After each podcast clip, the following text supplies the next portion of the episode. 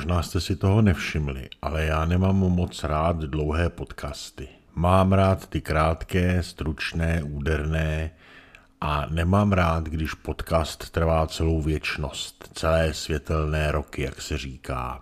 A to je pravda. Ne, že trvá světelné roky, ale že se to říká. A když se něco říká, tak se to dost často říká špatně. Lenka Filipová zpívala v jedné své písni o tom, že okamžik trval celý světelný rok. Marie Rotrová si večerem zíčkaná přála, aby měla navíc pár světelných let. A příkladů, kdy něco trvá celé světelné roky, máte v hudbě i v literatuře nespočet.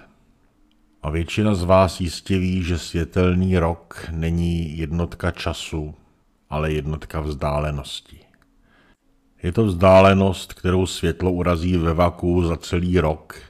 A je to zhruba 10 bilionů kilometrů, to znamená 10 milionů milionů kilometrů.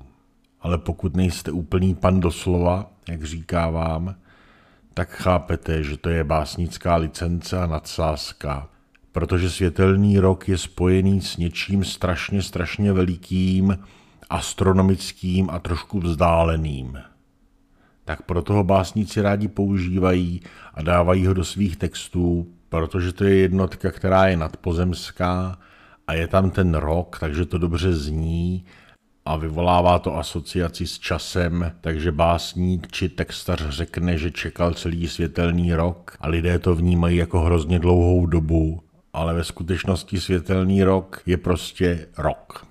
Takových věcných nesmyslů, ale dobře znějících je spousta. Například, když média referují o tom, jak extrémně nízké teploty jsou naměřeny na Antarktidě, tak vypráví, že rtuť teploměru klesá až k minus 70 stupňům a vesele přitom pomíjejí fyzikální fakt, že rtuť při teplotě minus 38,8 stupňů zamrzne a v teploměru už nikam moc neklesá. Pokud by média chtěla být v tomto přesná, musela by říkat, že klesá líh v teploměru, protože ten tuhne až při minus 114 stupních. Ale popravdě řečeno takhle nízké teploty, jako jsou na Antarktidě, se neměří teploměrem ani lihovým, ani rtuťovým, ale úplně jiným, například bimetalickým, odporovým nebo termočlánkovým.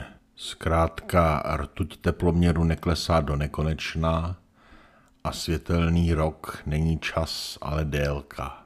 Ale osobně si myslím, že text písničky není ani esej, ani odborná vědecká práce, takže tuhle tu nesrovnalost můžeme autorům s klidným svědomím prominout.